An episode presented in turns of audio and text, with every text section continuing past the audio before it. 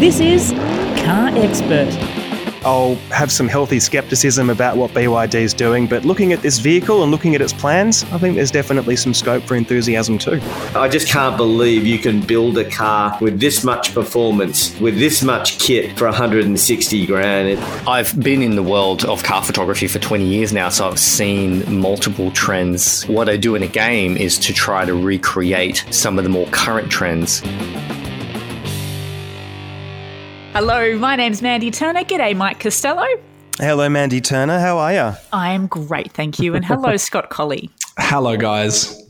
Got to admit, we're all we all live in Melbourne at the moment, and it's very exciting because this weekend, for the first time in two years, the Melbourne or the Australian Grand Prix is back, baby. Are, are you guys going?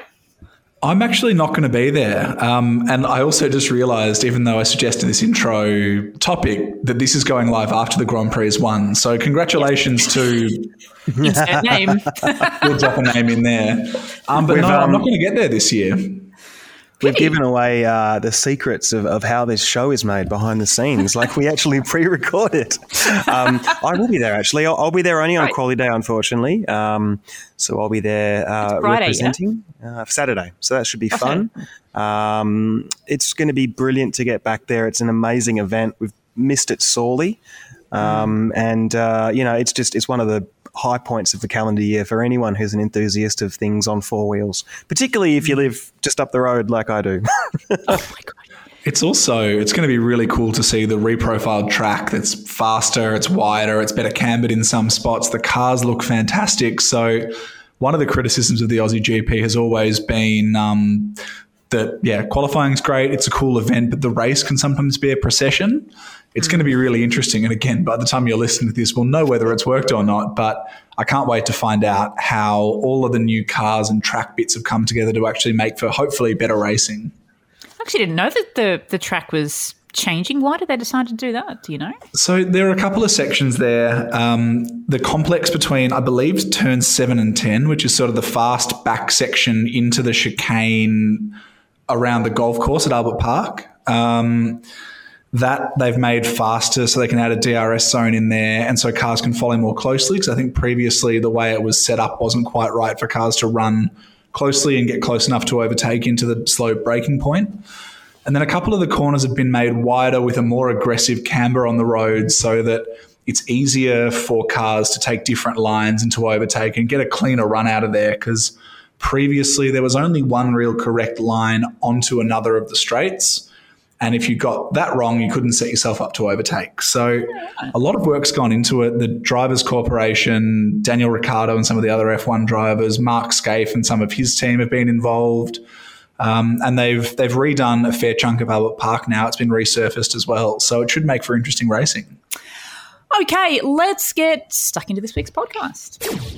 This week's car news. Now, this news I think was released on April Fool's Day, and I actually thought if it may have been a joke, Moko, the Toyota GR Corolla has been revealed and it's coming here.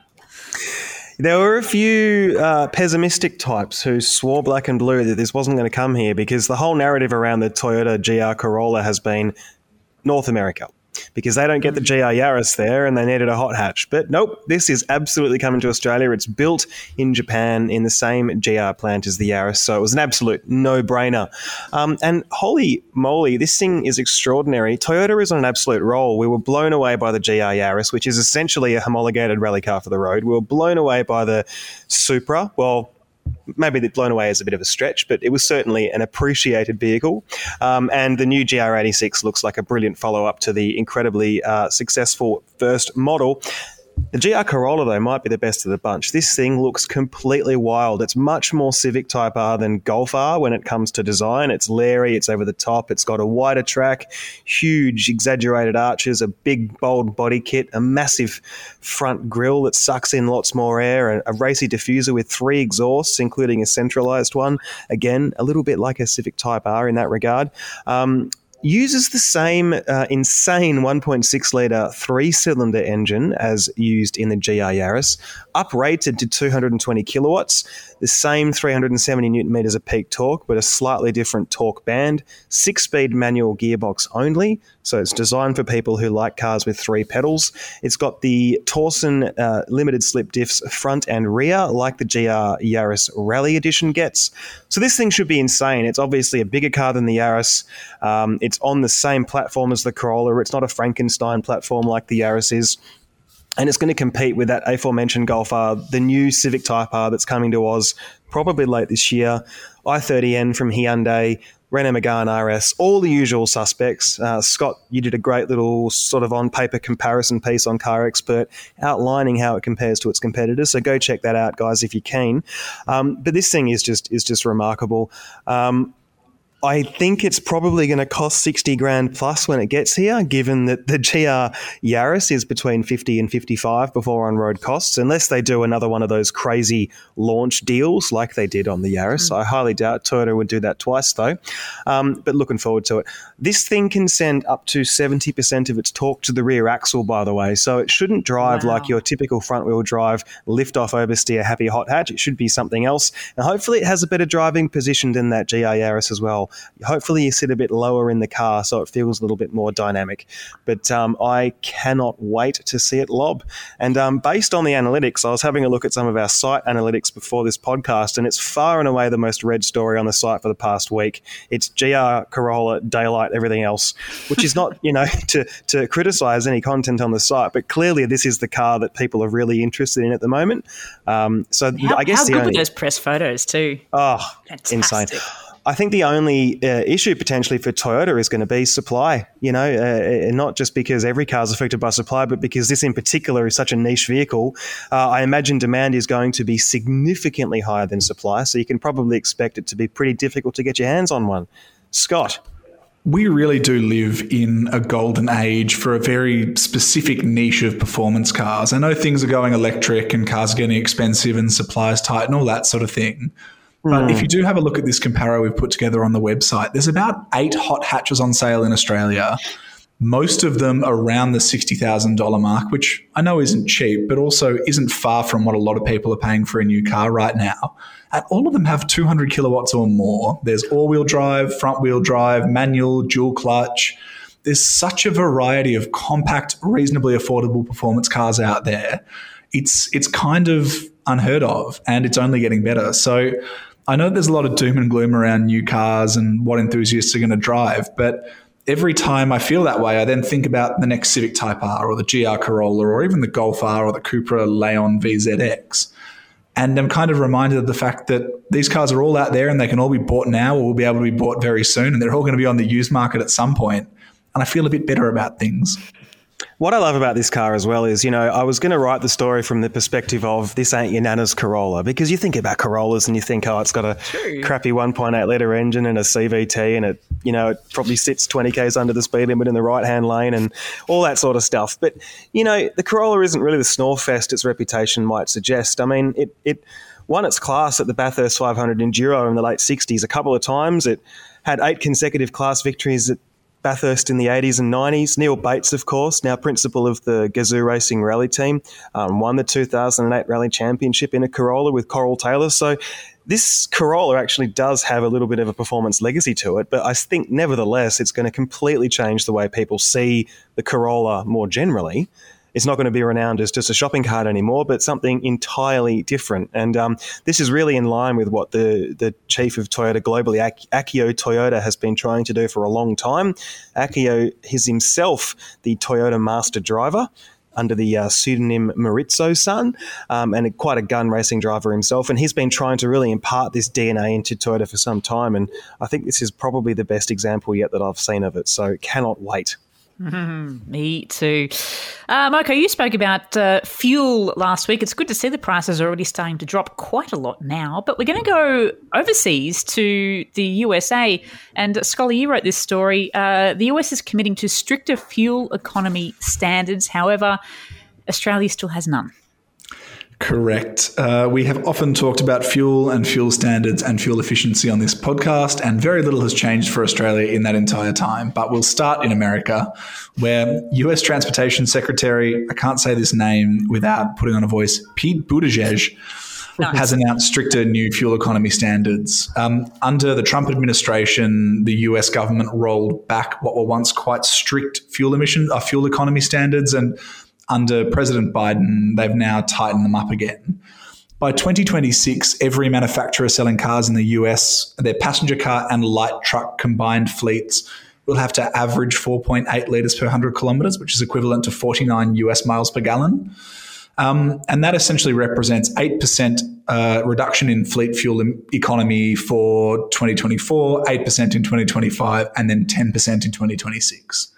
Um, these rules will work in tandem with rules from the EPA, which mean that all of the passenger cars, so not the F 150s and the body on frame family SUVs, but all the cars like Corollas and that sort of thing, need to have an average of 4.3 litres per 100 Ks by 2026.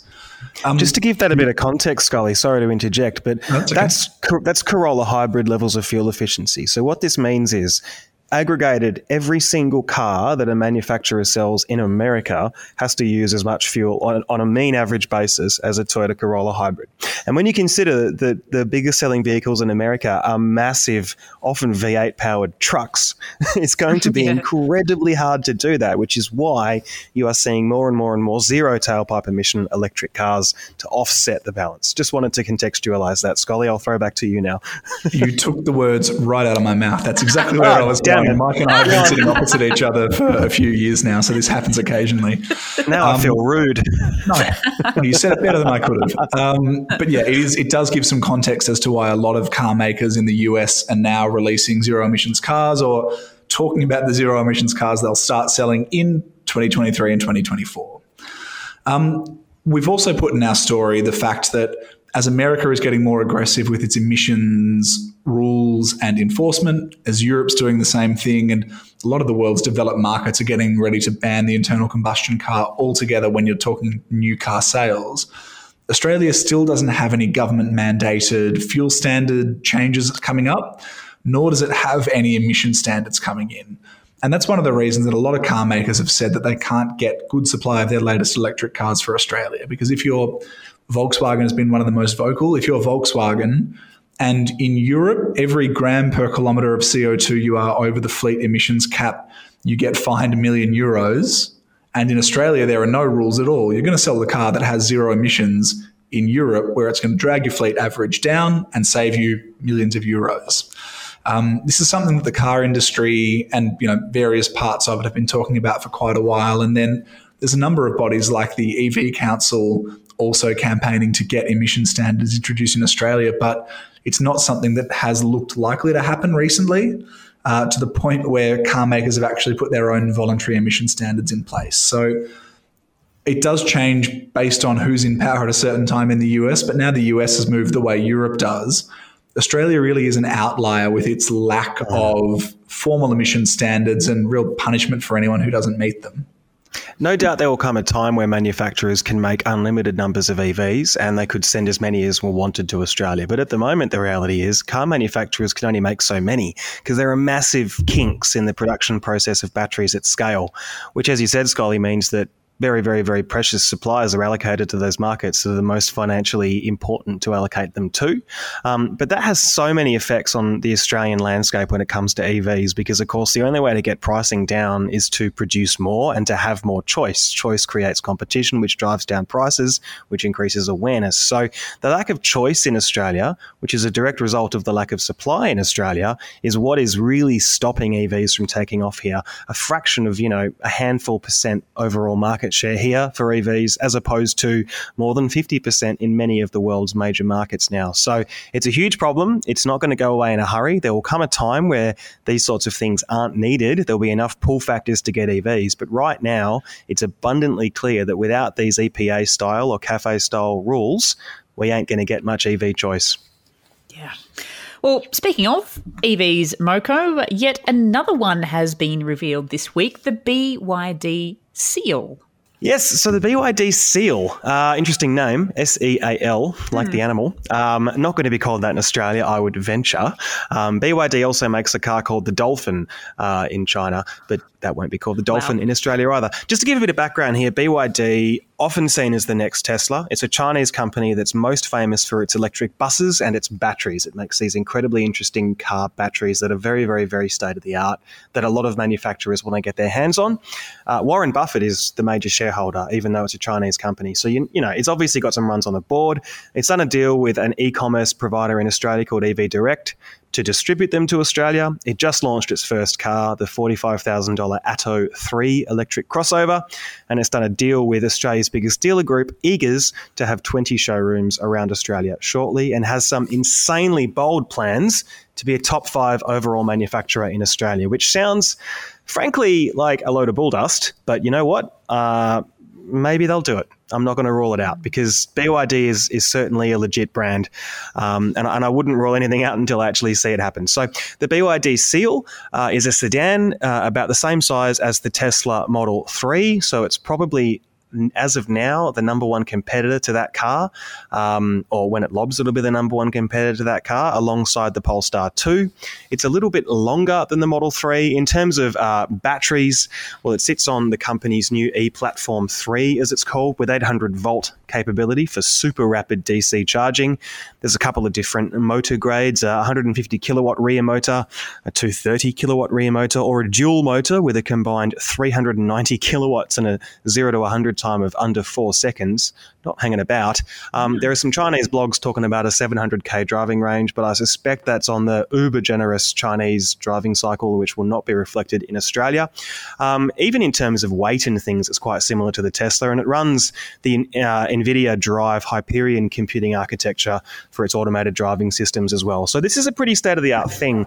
Based on the sharp pricing of the Atto 3, when this car arrives in Australia by the end of 2022, it should be around the same price as that Tesla Model 3. And the really interesting thing about BYD is it's committed to producing 15,000 right hand drive products per year per model nameplate for Australia. That's a bit confusing, but what that means is Australia will have access to as many as 15,000 right hand drive BYD Seal sedans in Australia per year. At least that's the plan. And we just touched on lack of supply of EVs, but this could be, along with Tesla, what really is that circuit breaker because it's not enough just to have an EV on sale. You've actually got to have thousands of them to make a difference. So I'm pretty confident in this brand. I think there's a little bit of, you know, um, maybe some exaggerations going on, some pretty aggressive talk is going on. But at the end of the day, the cars themselves look really impressive. And, and this looks even more impressive than the Atto 3 again. So, look, not a lot of runs on the board in Australia yet. I'll have some healthy skepticism about what BYD is doing, but looking at this vehicle and looking at its plans, I think there's definitely some scope for enthusiasm too. And lastly, Scully, Honda and GM are going to jointly develop EVs globally. Now, this is interesting news. It is. Honda and GM have been flirting for a while. They've been out on a few dates. They've sort of dipped their toe in the water with a shared battery architecture and some SUV stuff, but they're getting serious now. Um, they're taking their relationship Love to it. the next level, is what Derek has put in his introduction, which I really like. Um, they've decided that they're going to co develop a series of affordable electric vehicles based on a new global architecture using what General Motors calls Ultium battery tech. And essentially, the goal is to enable production of millions of electric vehicles starting in 2027, including small SUVs, which are ultimately the cars that people are buying the most of, and we only expect that trend to continue. Um, GM says that it's going to be priced lower than the upcoming Chevy Equinox EV, and that was teased at the start of this year and is designed to go on sale for the equivalent of around Australian $40,000. So we're a long way out from this actually happening, but based on what they're talking about at the moment, Honda and GM could have their own versions of a thirty-five or a thirty thousand dollar electric SUV to go head to head with something like a Volkswagen T-Cross, which, given where the market's at at the moment, would be a huge step forward. Um, initially, GM is going to be aiming its cars at North America, Latin America, and China, and we've already, or we're going to get to talking about the Corvette here, but we know GM has a very limited presence in Australia. Honda hasn't said anything about where its products will go, but pending where its business model goes in Australia, it would make sense that some of these cars could come here because Australia is, you know, a market that's quite close to Japan, and we could have cars spec similarly to those Japanese cars. Um, it's not clear where they're going to be built yet, and it's also not clear what exactly the range will look like beyond that little SUV. But ultimately, this is a pretty big commitment, and it's also a sign that we already know platform sharing is a really big deal. We know that Volkswagen and Ford are doing it on commercial vehicles. We know that automotive groups like the Volkswagen Group rule the world. GM and Honda look like they really want to take this relationship further, and they've gone from working on hydrogen fuel cell tech to working on a couple of cars and some battery technology to really getting into bed on what could be one of the biggest EV deals in the world so far. So, fingers crossed it pays off, and fingers crossed we get to see the fruits of it in Australia eventually. Yeah, this is super symbiotic. We've we've noticed for a long time that you know Honda has been. I'm going to be honest here. It's been woefully behind the times when it comes to electric car rollout. It's got the Honda E electric city car, which is a extremely expensive, low range, you know, urban car like the Mini Electric, and that's about it.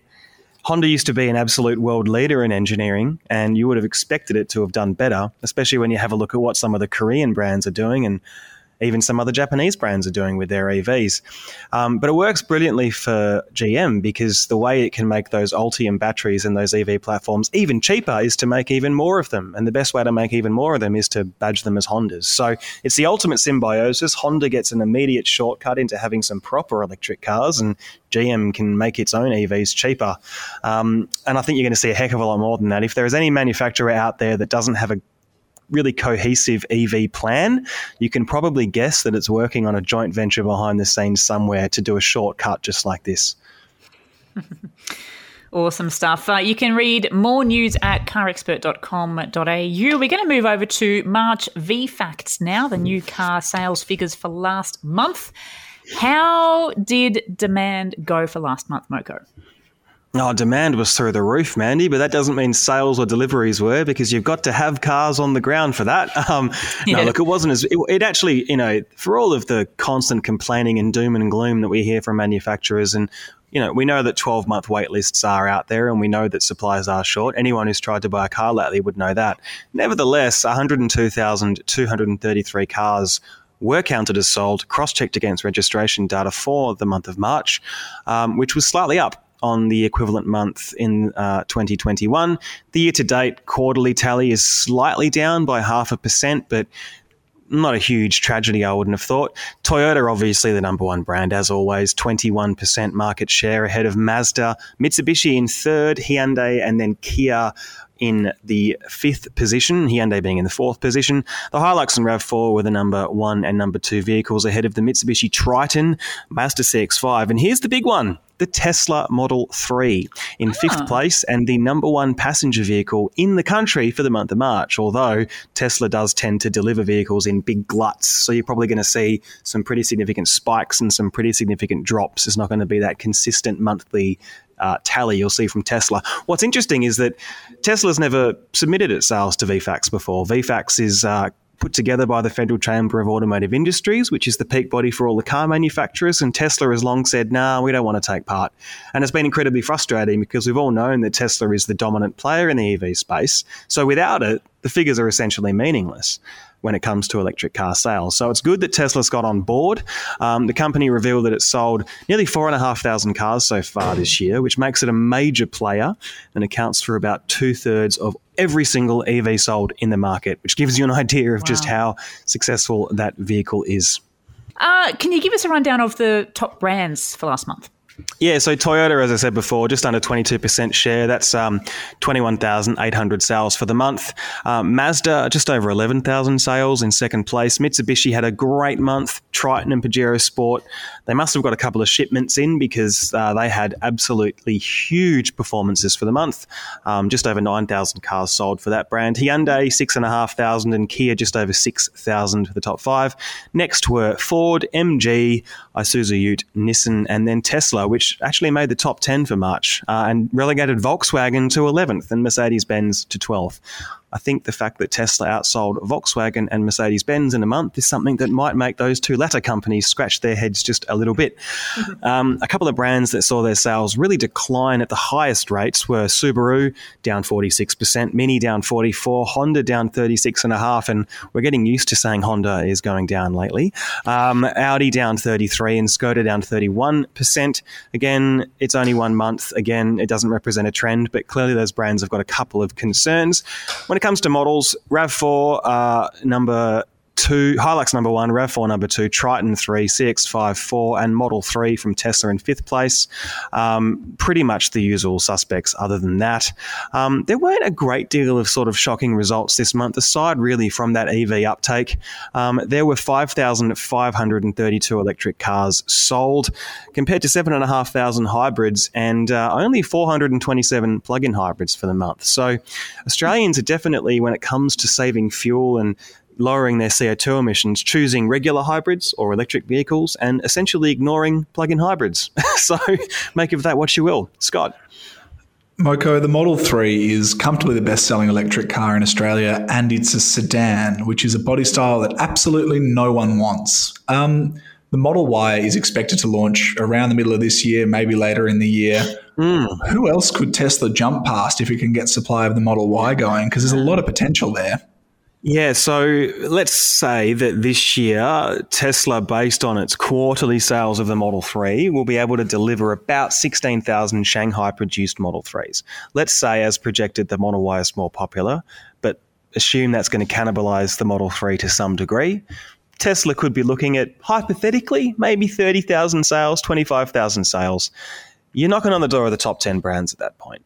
I mean, you're no longer a niche outlier brand. You are up there with the Subarus and the Hondas and the Suzukis and the Mercedes Benzes and potentially even Volkswagens of the world. So it's a bit early to say that Tesla's going to take over the market and be number one. I know Elon recently said 10 or 20 million sales a year. Elon, uh, not not known for his um, hyperbolic speech on Twitter, um, but you know, there, I can easily see Tesla storming up the charts, um, and I just think for the market in general, it's really good news that Tesla has finally come to the table here and supplied its sales figures because it's a key economic indicator, car sales, and it's also a key indicator of how Australians are embracing environmentally friendly tech. And with those numbers, it's a heck of a lot easier than it was. That being said, I will make one final point, which is on the other side of the uh, coin. Um, the Nissan Patrol V8 also had its all-time biggest month. Sold wow. more than 900 for the month. Outsold the Toyota Land Cruiser 300 series, which is supply constrained. But then again, so is the Patrol. This is a car that on the ADR cycle uses 14.4 litres every 100. In real driving, you could probably get it closer to 20. Um, it's an awesome car, the Patrol. I absolutely love it, but it's a guzzler, if ever there was one. It's interesting that at this particular juncture, that car had its record month. Uh, not only does it go completely opposite to the grain around you know EVs and Tesla and hybrids and all that, but just the running costs must be through the roof at the moment. But hey, nevertheless, more power to people. What better way to celebrate a cut in fuel excise than pouring a yeah. ton more money into fuel tank every month? Uh, to each their own. It's an awesome car, I get it, but man, I, I don't fancy the fuel bills. if anyone has any any more questions about VFACTS Moko, can they get in touch with you? They really can. So um, I don't know why I said really there. They can. Um, the, the, there's actually um, the comment thread under my monthly stories on VFACTS. So that's the letter V facts. Um, is essentially like a, an, uh, an Ask Me Anything section. So just write your question if it's about the sales of a particular car or anything you're really thinking, and I'll get back to you and answer it as quickly as I can. So pop in there, hit up the comments, and we'll get back to you. Joining us is Easton Chang, who is a gun photographer and also a, an Australian and a nice guy to talk to. Easton, thanks for taking the time to chat to us. Thanks for having me. So, Easton, you've been doing some work with Gran Turismo 7 on recreating some of your shots in the game's scapes function. I actually haven't had a crack at the game yet, although I'm really keen because I'm a bit of a gamer from way back. How have you gone about making your photos stand out in the virtual world?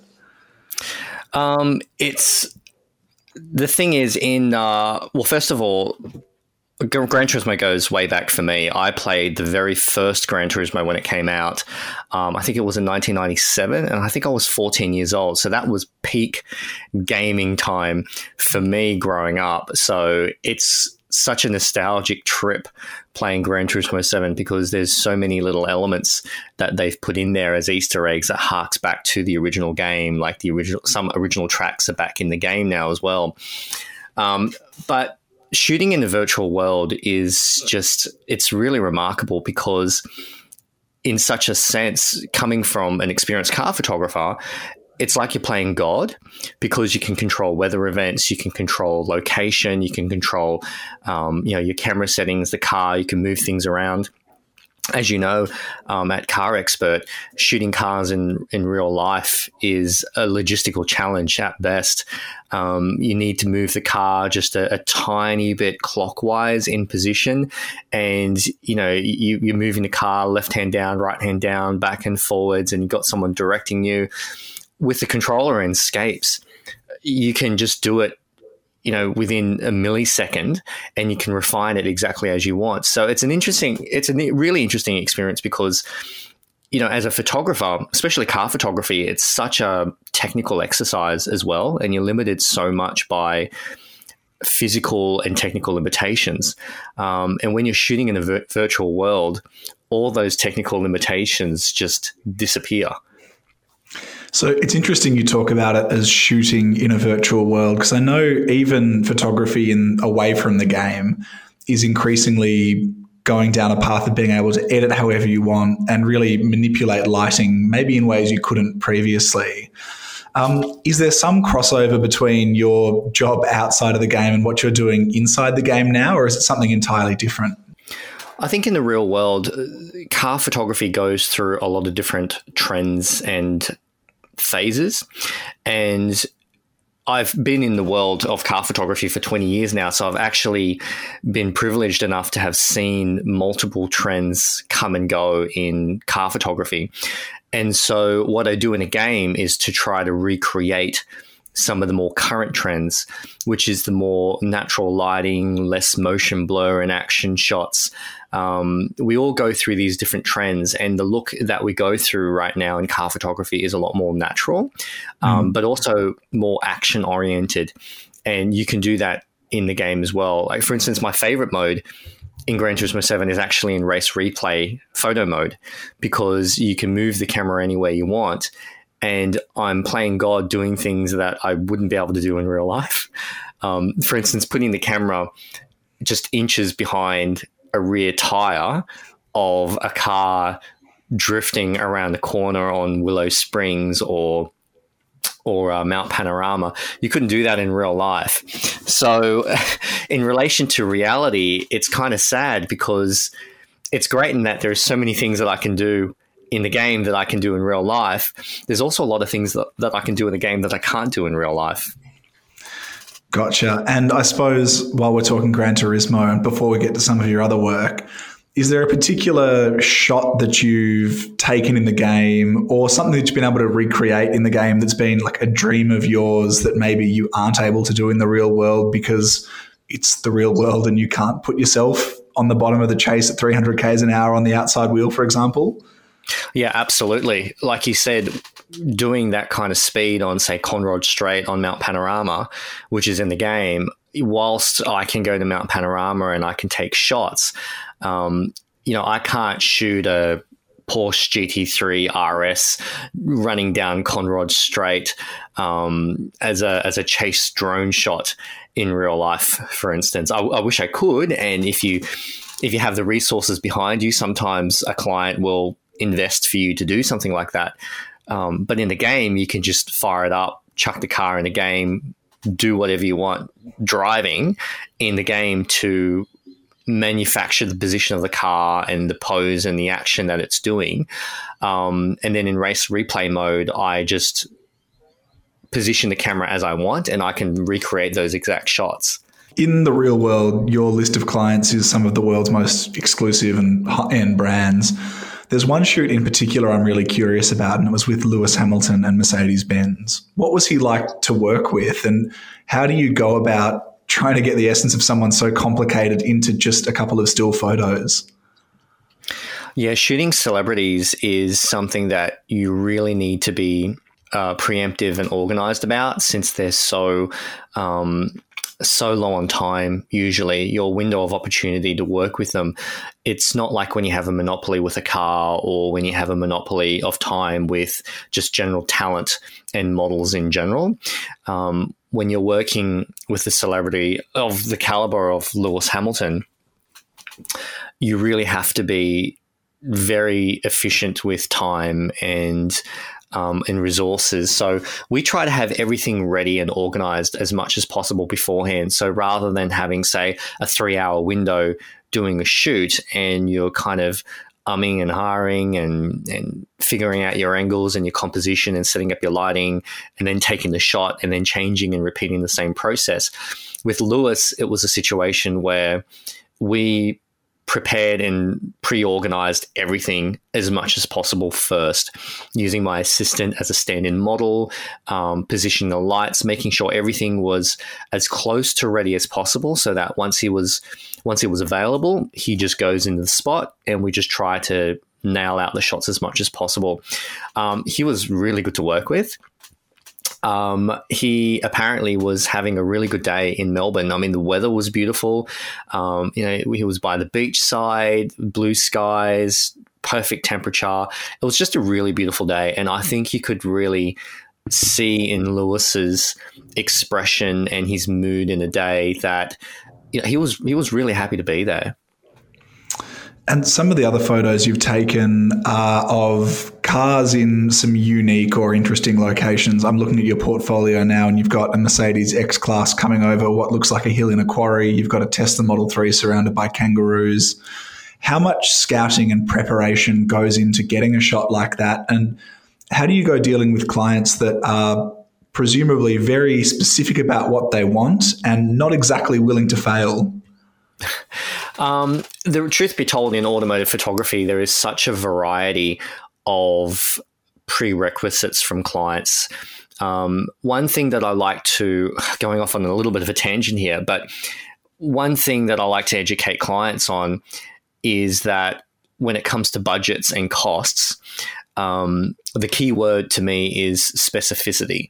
So, the more specific a client needs to be, the more expensive and the more the budget blows out. The less specific they need to be, the cheaper and logistically easier it becomes. Now, that has nothing to do with um, how good quality the shot will be.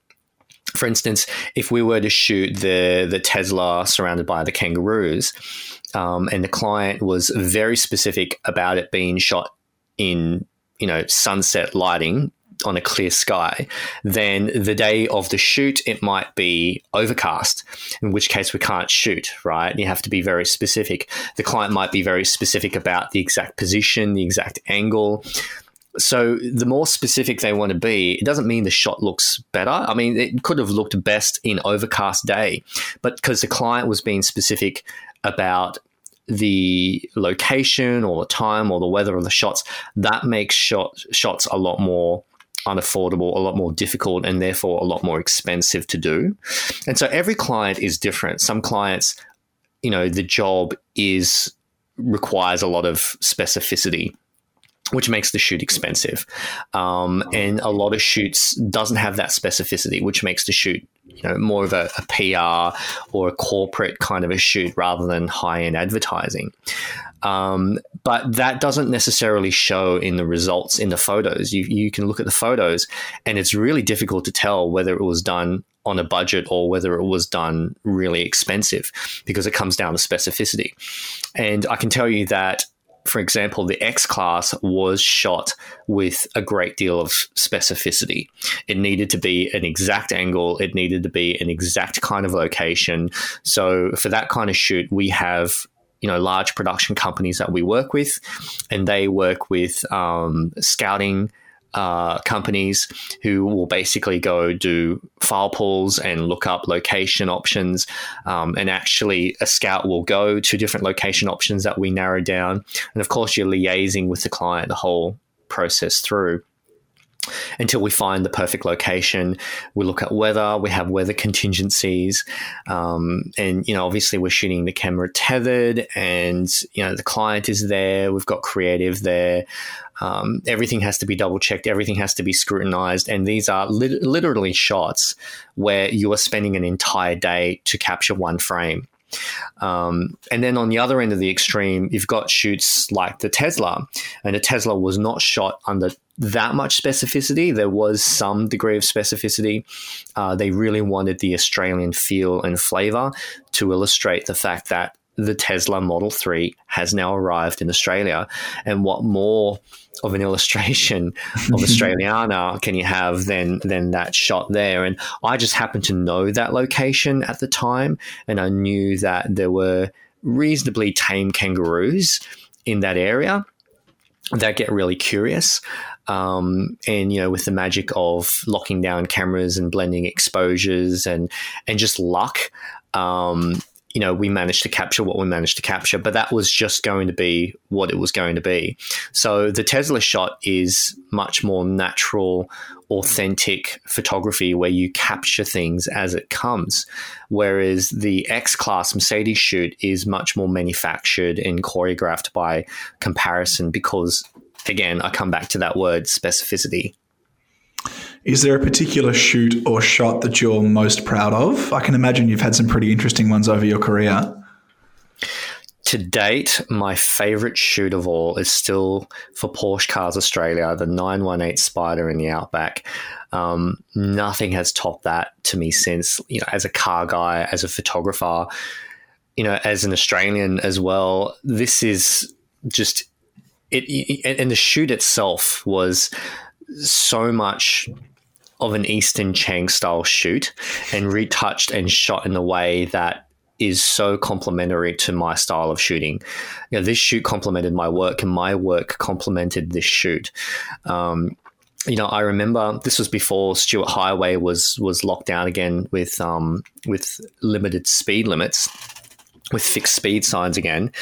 Um, I remember going out there and you know, I, I, was there with Craig Baird driving, and you know, the car did 350 kilometers an hour with me in the passenger seat, and I was just holding this camera, getting the shot.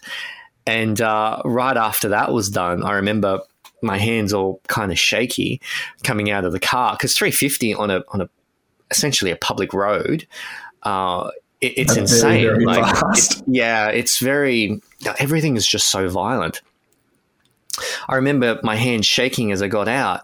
And then they're like, yep, all right, well, the helicopter's here. So now you jump on a helicopter and you grab your shots. And this was before, you know, everyone had drones and was shooting, you know, with drones and nobody needed helicopters anymore. And I strapped myself off a helicopter, door open, and just leaning out, shooting and um, you know you're just in your element you're in your photography mode and you're just yelling out you know more donuts more donuts.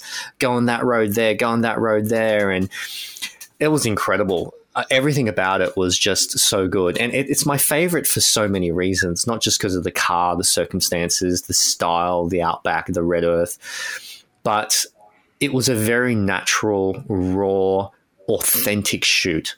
It wasn't choreographed. Like, yeah, we had some ideas and we, you know, but those ideas were just guiding us on where we would go and what we would try out.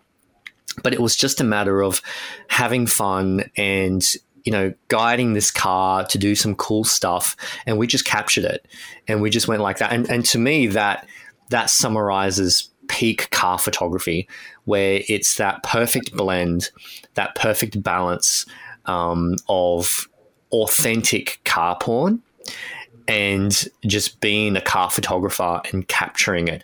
But you know, it's not event photography either. It's not car spotting where you're in London and you you, grab some shots of a of a Rolls Royce on the side of the road. It's not like you're at a car show. It's not like motorsport where you know you're in a pits and you're grabbing whatever you can. You know, I'm a I'm a I'm a staged choreographed photographer. I create eye candy. And sometimes I have to manufacture eye candy to do it for my clients. But this is a situation where everything is just there. Yes, I have a little bit of control over the situation, but I'm just there to make cool stuff happen and just capture it. And everything is captured organically and real and raw. And, you know, I just can't see that getting topped ever. That's pretty cool. I could talk to you for hours about this, but I realize we are time limited. I suppose to tie it all together, do you have any tips for people who are trying to kind of hone their craft, either in the virtual world in Gran Turismo or in the real world, about how to improve their photography and maybe nail down a sense of what they actually want to do, like you so clearly have? So, one of my favorite quotes, not my quote, but a, you know, a quote that I really like when I read about it many, many years ago is that photography is the most scientific of the arts and the most artistic of the sciences. And that summarizes the fact that in photography, especially car photography, you really need to have those skills in the technical prowess and expertise. And that means gear, equipment, Photoshop, tools, camera settings, lens knowledge, all that kind of stuff. But then the other side of it is the creativity. Um, you can only create as well as you can envision yourself in your mind especially in you know more choreographed car photography like what I do. So, you know, the way I like to think about it is that your creative vision is your potential, and your technical prowess is your ability to implement that creative vision. So you can have an amazing creative vision, but if you don't have the technical know how, prowess, or equipment or access, then you're limited in your ability to realize and implement that. But on the opposite end of the spectrum, you can be someone who has all the equipment and all the gear and all the knowledge, um, but no creative vibe. Um, and I like to call those people um, camera enthusiasts rather than photography enthusiasts because they're people who are just into cameras and talk about bokeh and how sharp it is and how many megapixels they've got, but they're not really enthusiastic about photography. So, um, you know, in Scapes, Scapes is I think for a car photographer, for a serious up and coming car photographer, Scapes is a really invaluable tool because it allows you to shoot without those creative limitations, which a lot of starting photographers have issues with. Not everyone can start their first shoot with a Ferrari Enzo. Mm-hmm. Now, I, I, have a colleague I know of a car photographer specifically who started at a similar time to me, and his very first shoot was with his mate's mate who had a Ferrari Enzo. So he practiced shooting with a Ferrari Enzo. And not everyone can do things like that. Not everyone has that kind of access.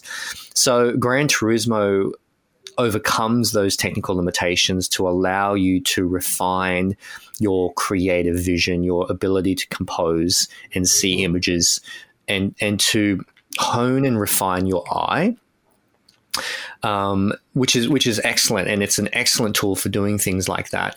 Um, however, in the real world, in photography, unfortunately, you do have those technical limitations, and so at some point, you do still have to learn Photoshop cameras, camera settings, flash lighting, all those kinds of things. But the creative aspect of it, you can most certainly refine and mature and hone your creative vision and your eye in things like scapes. Awesome. Easton, thank you for taking the time. We've put a link to Easton's portfolio and his socials in our podcast post at carexpert.com.au. So make sure if you do want to know more or just to feast your eyes on some fantastic car photography, you head and check it out. Easton, thanks for taking the time. No worries. Thanks so much for having me. Hello, Tony Crawford. I'm Eddie. How are you? Very good, thank you. No doubt you're pretty, well, you were pretty excited after your time behind the wheel of the C8 Corvette. I, I've known you've you've mentioned this in the past. You saw it for the first time in the metal a few weeks ago, and you were a little bit polarized. Yeah, in the states we saw a couple of them, um, and uh, someone said, I think Mike Harley, one of our colleagues in the US, said, "Oh, it's heavy, it's wide, it's." And then so we we we had some sort of uh, I guess negative impressions of the car, which is always dangerous when you hear it from someone else. Um, and of course, you know, uh, the opportunity came up to get a drive in Sydney, the only one that's actually in New South Wales, I believe. Uh, this uh, grey um, with uh, some white uh, racing stripes and uh, or grey racing stripes on grey on grey actually. Um, and I, I was started to get really excited. You know, like you start looking at the top line numbers of this thing. First of all, it's a mid-engine supercar. Let's not pull any punches here. Um, it competes. Corvette have always tried to emulate Ferrari. And finally, they've ditched the front engine, the big front engine, uh, or small block front engine, and they've gone with the mid engine supercar layout, which is, they said they'd exploited everything they could do with the front engine supercar. So that there was nowhere to go except join the Europeans. And I tell you what, uh, right from the get go, I, I, I, don't think it's as good looking as the something like the 296 GTB that I was lucky enough to drive before this. I had a really good benchmark um, because, as you all know, that that car I raved about was one of the best. Best, probably the best Ferrari to come out of Maranello in the last decade, and one of the best mid-engine supercars I've ever driven uh, for its grip and its feel and its agility. Now, getting into this American supercar, which is like this is crazy, but it starts at 144,000 Aussie dollars plus on roads. This particular one, which was um, the the highest or, or, a higher trim level called the 3LT, the the the entry level is a 2LT. I'm not quite sure what all that means, but anyway, it's a trim level, and um, it comes with more kit and they all come into Australia with the Z the Z51 uh, performance pack, which gets a bunch of uh, high performance stuff, um, like like sports seats and a whole bunch of other stuff. But um, you know, the top line numbers are insane. 0 to 100 in 2.9 seconds. That's equal to the 296 GTB and a whole bunch of other you know, super fast cars, um, like the 812 Superfast, uh, Ferrari Superfast, is also uh, 2.9 seconds or to 100. Oh, mate, I'm just wondering if it feels that fast because I've read and heard overseas that the numbers don't necessarily match the experience. So when you're driving it, does it like punch you in the face with how quick it is, like maybe an 812 does?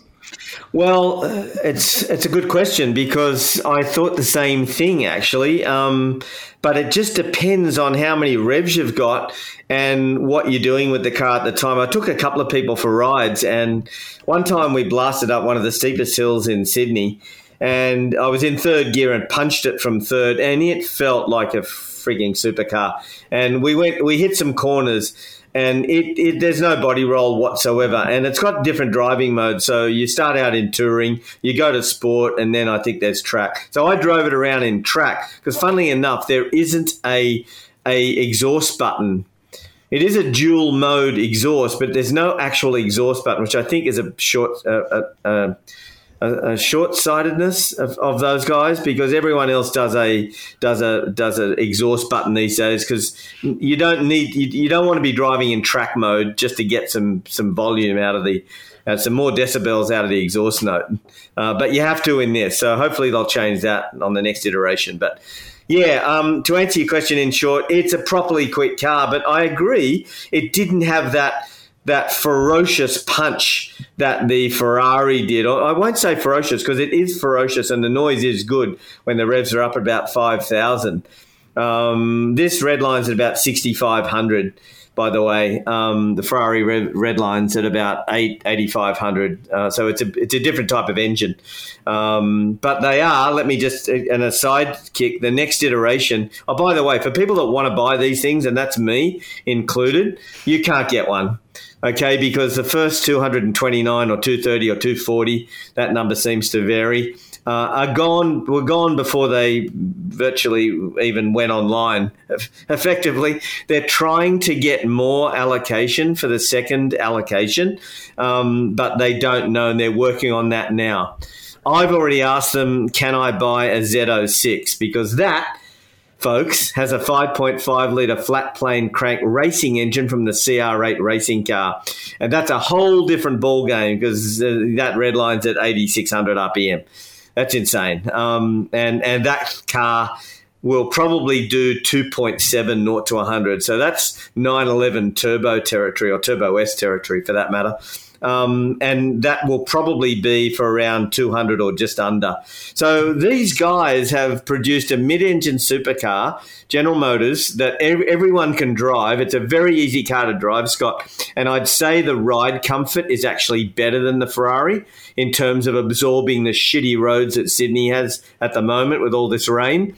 And there are so many potholes, but this car just soaks it all up. And it's and it even does that in track mode it's still it obviously goes stiffer because it's MagneRide suspension which works on the viscosity the thickness or the viscosity of the liquid in the dampers. So you know at the touch of a button you you are basically in a very stiff mode which stops any body roll that wasn't there in the first place anyway even in touring mode. Croft, I think we've overlooked one of the most interesting aspects of this car which is you know, and this is, you know, you're more into the way supercars drive. I'm more into the stories that happen behind the scenes. And I guess it reflects that because I'm fascinated that this car is actually made right hand drive in Bowling Green, Kentucky, at the General Motors plant. It's not converted to right hand drive here like the Chevrolet Silverados are, which is mm. really interesting.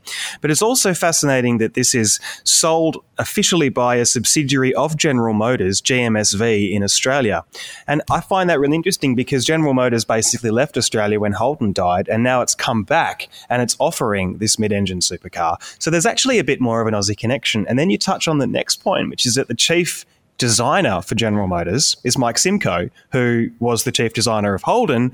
So this car was designed under the guidance of an Aussie, is made in right hand drive for Australia at the factory and is sold through an official GM operation, which is super interesting because when you think about Corvettes, you think about, you know, someone bringing one in on a boat and then converting it here and having to yeah. go through all these hoops. Yeah. Completely gone now, right? Hundred percent. Well, let's just say it's Aussie design, then, Mark. Effectively, it's not wrong saying that. it is Aussie design by an Aussie. And I'm pretty sure he hasn't given up his citizenship. Um, you know, I think this is they've really pivoted here and they've really turned uh, turned a corner. And they and I think the Z06 will really give the Ferrari and the Lamborghini uh, Huracan and whatever comes after the Huracan a run for its money. And for God's sake, for under 200 Australian, 200,000 Australian dollars to produce, you know, don't forget the Ferrari I was driving was 568,400 plus on roads. You're talking three times the, the cost of this car. Um, you know, I just think General Motors should be applauded. And as Moko said, to buy it in right hand drive factory, that's the huge plus with this car. And that's why I bought the Bullitt and not anything else because it was a factory right hand drive car. And I, I'm not really into the conversions, and I do I do believe the um, the Silverado is good. Certainly, the Ram is good, but I'm I, I would just rather have that. I, I, you know driving that car knowing it's made that way and there's no compromises to the rigidity or the engineering. Um, certainly pleases me, and I think it obviously pleases everyone else. I just think they, I just hope they can get more numbers I really do because I think there's so many people. So let's hope um, General Motors can satisfy the legions of muscle car fans in Australia that want a mid-engine supercar for 160 grand. Because honestly, you can spend 160 grand on options with Ferrari. it's, true, it's not that true. hard. does it um, does it feel like a supercar on the inside as well? Yeah, I was uh, I was pretty shocked. I mean, it you know, there's something Americana about the interior, but um, the leather, the leather work, and the stitched leather, and the entire dash is leather. Um, they've got this row of buttons I was talking about on a bridge that's about probably three or four mil wide. It's amazing. And um, I know people are going away from buttons now, from hard school real buttons, but this thing is just amazing. Get, it's got your heated seats and your cooled seats and your air conditioning controls basically and your, and your temperatures. That's about it.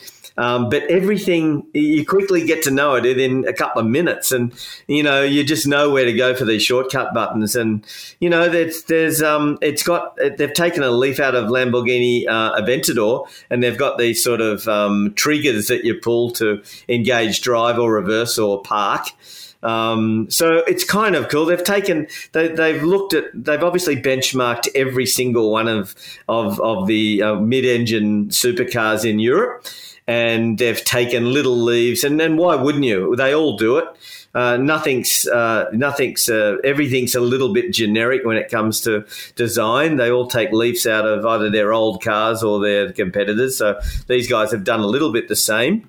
Um, uh, uh, it's fantastic. It's got everything you would want in a car. The the the um, what really um, sets this car apart is the driver centric, and I do mean driver centric. This is probably the most driver centric um, screen and cockpit I've ever seen. It is just for you, the driver.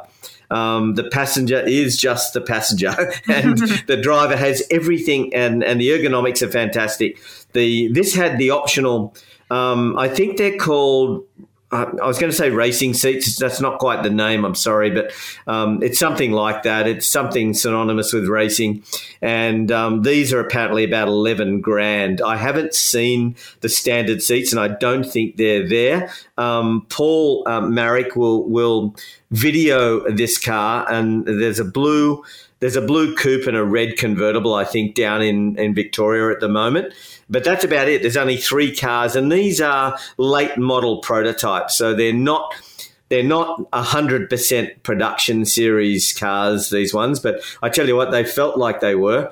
Um, no complaints from me. I'm just about to start the review, in fact, tonight. So I actually can't wait because, um, again, I, I, just can't believe you can build a car with this much performance and and with this much kit for 160 grand it's yeah. just uh, it boggles the mind to be honest. And you know you just got to take your hats off to general motors to actually make this happen because you know they don't have to. I'm sure there's plenty of demand in the states that would have taken that the the number of cars that we're getting and they would have been able to fulfill more us orders. But you know someone out there made the call and um, hopefully mike simcoe had something to do with that and uh, and in fact the old uh, and the current General Motors boss Moko isn't he was a big fan of Australia too, right? President Mark Reuss, yeah, yes. he ran Holden. Uh, so there was a there was a, a, a, sort of conga line of Holden. One of the reasons Holden was so great for GM was because it was a microcosm of a global company here with a factory and you know a sales division, all that. They used to use it as a training ground for their global executives. So Alan Batey and Mark Reuss and Mike Simcoe, a number of the senior most GM people spent time running Holden or doing mm. things at Holden. So Mark Reuss is a huge fan, but at the end of the day, money talks, and uh, they'll only do it if there's money to be made. so yeah, let's true. not let romance get in the way too much. Yeah, yeah, hundred percent. And I've got to tell you, I must have taken, you know, in all fairness, I've probably took six people for rides, and I had this nice little loop. I, I tell you what, people were literally asking me what is the phone number to order one of these vehicles. Can you help me get one? And I, I had to say to them, dude, I'm I'm I'm struggling too. When I asked Ed Finn, who's the um, GM SV guy in New Zealand, um, when I sent him a text saying, "Dude, how how do I buy one of these?" He said, "Tony, it's not that easy." So I'm figuring I've got a I've got a bit of a a bit of an uphill battle to get a Z06, which hasn't even been sort of talked about yet in terms of Australia. So that's how hard it is going to be getting your hands on one of these cars. So I'm sure, like once the allocations are are increased, we'll probably see quite a few of them on the road. Um, so yeah, yeah well, hope. I think the delivery of the first 230 has started in March. Okay. Um, I was told. So yeah, get ready to see plenty of them. All right, that sounds like a good wrap up there. You can keep your eye on Car Expert for that review that'll be up soon because Crawford has to write it tonight. Thank you, Tony Crawford. Thanks a lot, Mandy, and thanks Scott. Thanks, Moko. All right, that's an end for this week's podcast. What cars are coming up in the garage next week, Scully? We have, as always, an eclectic mix. Uh, we've got a Hyundai Staria Highlander all-wheel drive diesel, a Volvo XC B5 Inscription, and then the one that I'm actually more interested in is the Haval H6 Ultra Hybrid. This thing is significantly more powerful than a RAV4 and is front-wheel drive only. So who knows what that's going to be like. Uh, up in Brisbane, we've got the Polestar 2 long-range dual motor. Um, and Kurt up in Sydney is driving the Genesis G80 2.5 Sport line, which is one of the really, really interesting, cool looking cars on the market in Australia, even though it's a little bit niche. Yeah, I just saw the uh, was it the G80 shooting brake review just go live as well? G70. G70, sorry, yes, close. Um, and some events and launches we've got coming up as well. So there's a bit going on actually now that the borders are open and COVID is kind of touch wood, keeping a you know not doing crazy things to us like it was. Uh, there's a bit of international travel. Alborz is off to LA to drive the Range Rover, the new one, which is really interesting. I can't wait to see what he thinks of it. Uh, we've also got Mike off to Tasmania to drive the Lexus LX, the big Lexus Land Cruiser. So On that theme, it's actually the Japanese Range Rover. So Alborz is driving the real thing, and I'm driving the uh, I'm driving the Japanese version. And just quietly, I would rather the Lexus. I'll let you and Alborz fight that one out. Oh, and that's it for this week? Pretty much, yeah. There's a lot of people going to the Grand Prix and doing things around that. Uh, I'm actually going to have a chat with Aston Martin and check out a clay model of the new Valhalla mid-engine supercar, which is going to be really interesting. Um, but yeah, Mike and Alborz are the two ones who are jet setting next week, and then we've got Easter. Oh, we did too. Wow, fantastic. Well, congratulations to the insert name winner of the Australian Grand Prix. uh, Mike Costello and uh, Scott Collie, thank you so much. Thanks, Mandy. We were both waiting to say thank you, and it was like a, it was like a standoff as to who was going to do it first. Thank you, Mandy.